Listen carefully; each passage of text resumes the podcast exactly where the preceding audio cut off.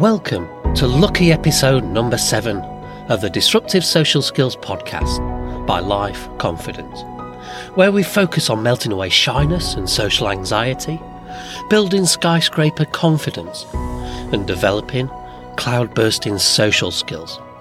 I'm your host, Richard Gray, and today's topic is the five blind spots of a bad conversationalist. So, having a well developed set of social skills is like being able to play an instrument. But if you're self taught, like most of us are, sometimes the only way to move forward is to first go back and burn your bad habits. Just like when I was very young and one of the teachers started up a guitar class in school, and I joined that class for probably a year or more. And then later on, my parents got me a world class guitar teacher. And before I could move forward with him, first he had to break me of all my bad habits with the guitar. So, when it comes to conversations, what makes a bad conversationalist? And what are the bad habits?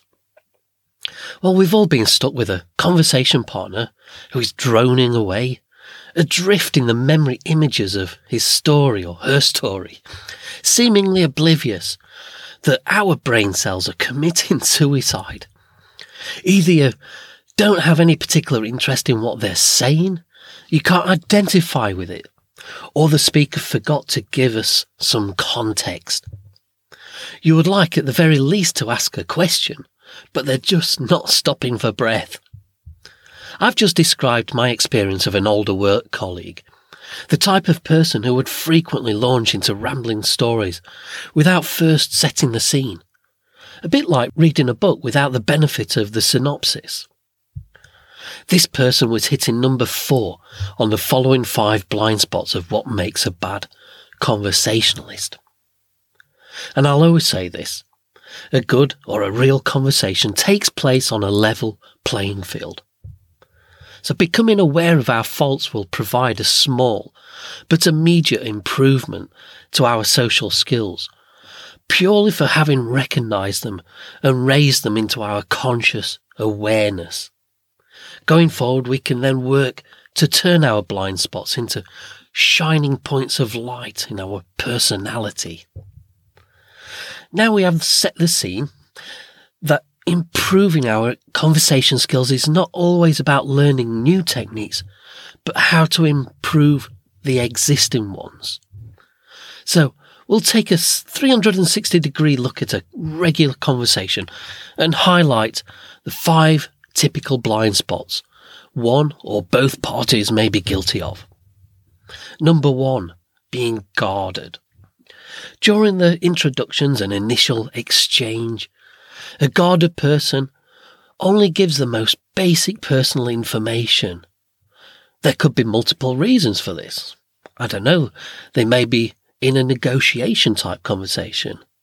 You may not trust people until you get to know them. You may be insecure about yourself and the type of work you do. Hence, you don't like to talk about it.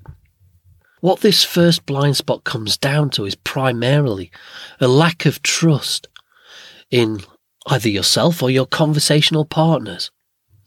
This will almost definitely be due to bad previous experiences. But to turn them into life lessons, where the lesson is that all new people cannot be trusted, will limit all future interactions. Like the Buddha may have once said, holding on to anger or trust issues is like holding a hot coal with the intention of throwing it at somebody. But you are the only one that gets burnt. Number two, superficial. This one is very pertinent for people with a lack of conversational experience and confidence. This may have arisen from a background of shyness and social anxiety. The biggest handicap of which is a self limiting stunted social life. Small talk or introductory talk starts with the superficial, i.e., the good old weather, or something in your environment.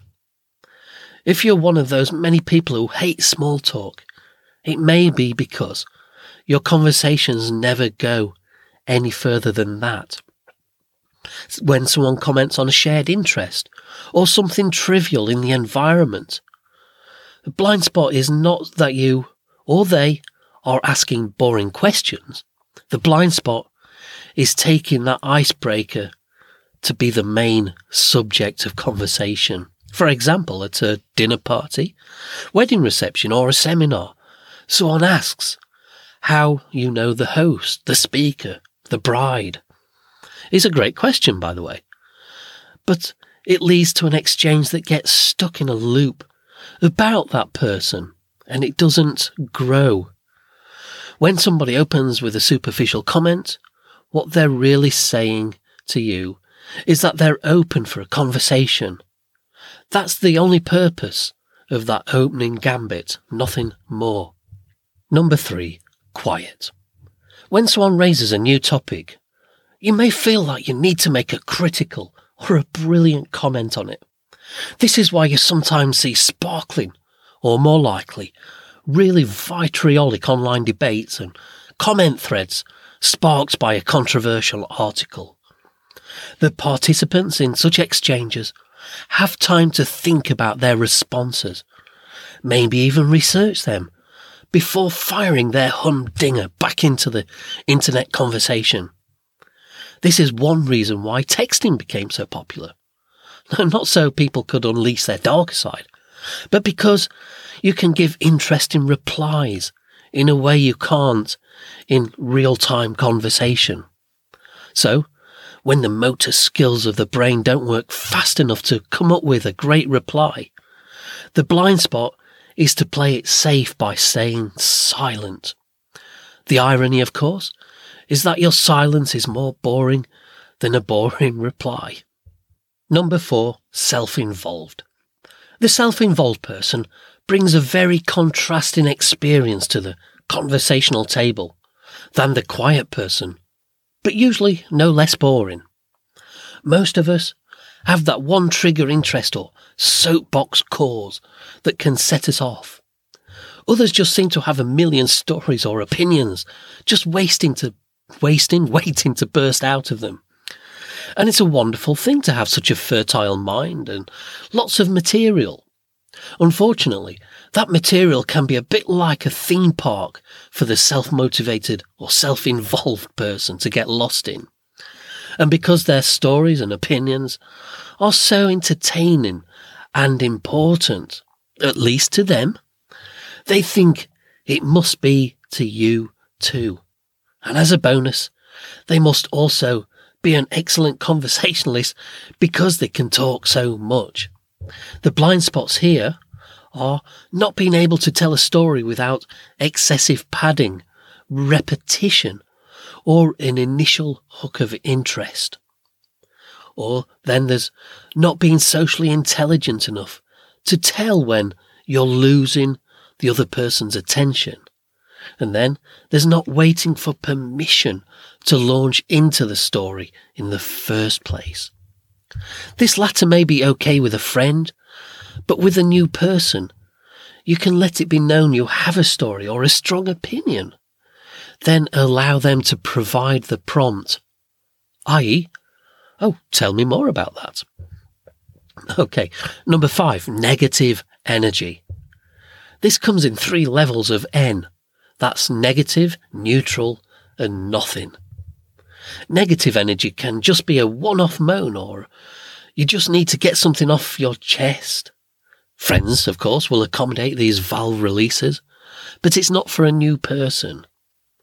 Stepping it up, negative energy can also come in the form of gossip, which is used for bonding, but gossip is often negative centric and will ultimately leave a bad taste.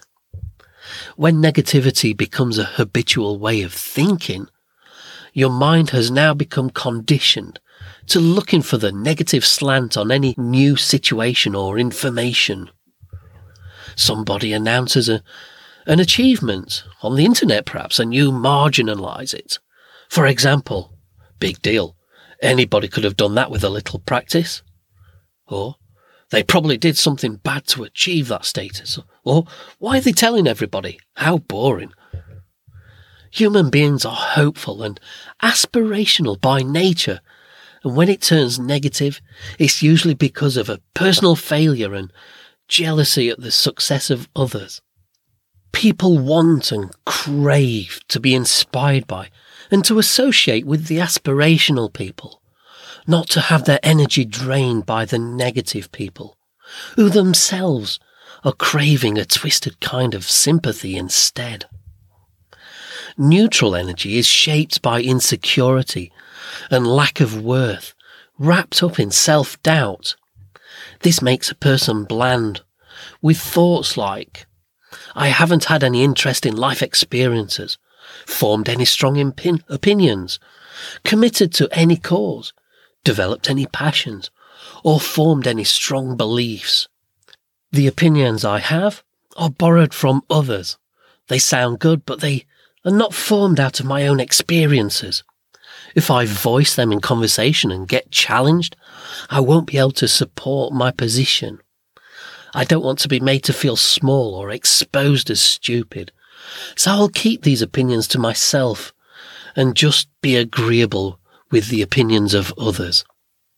The bland person just needs to move up one level on the assertiveness scale to bring that inner voice out. Nothing energy is the absence of passion. If you haven't found your niche in life, if you haven't found any hobbies, activities, or people to get passionate about, then no passion will shine through into your words. A lack of passion or spark of interest translates into a monotone speaking voice, speaking volume, eye contact and general body language. So people, as I say, are inspired by people who are passionate about what they're talking about, just as they will feel good in the company of a positive person. They will feel bored in the company of a negative person once their empathy has been drained. It might be easy to get lost in the fine balancing act of what and who you need to become in order not to be boring. So the reality check here is that everybody is boring to somebody some of the time. The charismatic social butterfly that charms everyone all the time is just a myth. With maybe the possible exception of George Clooney. I don't know. He's not called lately. But it's a common thing that people in the public eye who are charismatic and funny for a living are bores in private. I don't know this personally, but that's anecdotal evidence from themselves. So, there is no definite benchmark we should all be striving for, reaching out for. Merely more of a self awareness and a healthy 10% improvement to our social skills. Thanks for listening. This has been the Disruptive Social Skills Podcast. Be sure to subscribe to us on Apple, Spotify, Google Podcasts, or anywhere that all good podcasts can be found so you don't miss the next episode. To find out more about Life Confidence World exclusive programs, such as the Social and Emotional Intelligence Masterclass or the Small Talk Master Keys program, visit lifeconfident.com. Thanks for listening. I've been Richard Gray, and you've been amazing.